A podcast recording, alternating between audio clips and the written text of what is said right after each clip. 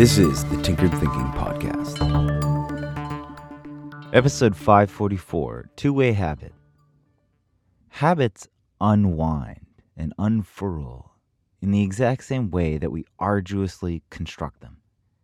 As positive habits increase in strength, as we will ourselves into new behavior past run streaks that pass thresholds, like three days, seven days, 21 days, and so on and so forth, so too do good habits fall from influence in the same way. No matter how many days or years we've done something consistently, it doesn't take long for all of it to fall apart. One day without meditating, not a big deal. But three? And a new detrimental pattern is beginning to emerge. A week without hitting the gym, and it's far more likely we'll hit three weeks without once performing as we hope.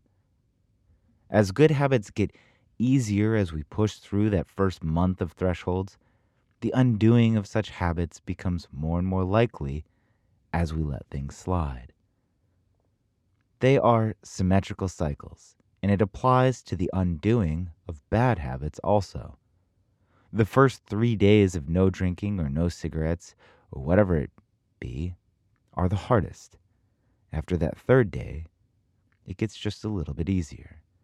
This whole system is like a transmission through which we can downshift on the bad habits and shift up on the good habits.